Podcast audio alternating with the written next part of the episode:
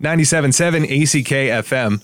Uh, well, with me right now is Martin Espada. Martin is the author of Floaters, which is his book of poems that won the 2021 National Book Award. Martin, thank you for being on my show. Oh, thank you. So I do have to ask you, uh, what was it like winning the 2021 National Book Award? It gave me nightmares. How so? Do tell. Well, it's a long process. You know, you're longlisted uh, in September, you're shortlisted in October, and then the awards in November. Wow.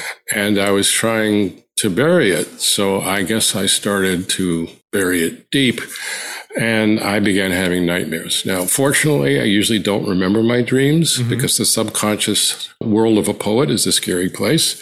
but I did remember uh, this one. So there I was. I was sitting at a banquet table before the award ceremony. And mind you, this was virtual this year. So okay. okay. It didn't happen. So I was sitting at this banquet table before the award ceremony. And then there was this distinguished character actor who uh, entered the banquet hall in a white jacket. He was a server. You've seen him in a hundred movies. So I was about to ask him, Are you him? You know, stupid question. When he fired a Swedish meatball at my head, I could tell it was a Swedish meatball because of the cream sauce, incidentally. That's, that, yeah, uh, yeah. So then he fired another one, another one. Most of them missed, but some of them dripped down my forehead and my neck. And uh, I was wondering why this was happening to me in particular.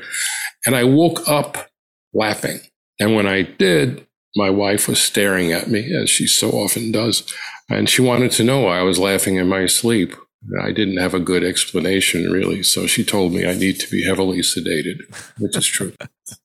okay. Wow. So now we know National Book Award. Get ready for the nightmare. Uh, well, can you talk about the title poem of your book, Floaters? What's it about and why did you write it? Well, there's a real nightmare. Uh, some of you in the listening audience might remember a photograph that went uh, viral in the summer of 2019.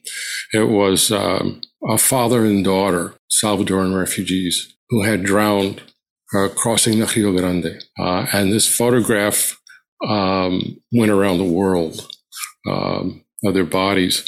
Uh, it provoked outrage, it provoked grief. It also provoked what we now call trutherism, because there was a theory put out there on the uh, website, um, I'm sorry, the Facebook page of the I'm 1015 Border Patrol Facebook group, charging that this photograph, which moved so many to tears, was actually a fake, doctored, made up. And so um, I came to write a poem about the photograph uh, for these uh, two Salvadoran migrants who came to be known as Oscar and Valeria, but also as a response to those charges. And that's the title poem of the book. Floaters, by the way, is a term uh, used by certain members of the Border Patrol to describe those who have drowned crossing over. Well, you're speaking at the book festival. Can you tell us where you will be speaking, when you will be speaking? Yes, uh, that's this coming Saturday, uh, June the 18th, 1 p.m. at uh, the Atheneum uh, Great Hall. Mm-hmm. That's where I'll be reading from this book, Floaters. It's a free event. But for information on the event, that's at nantucketbookfestival.org. Martin Espada, thank you very much. Thank you.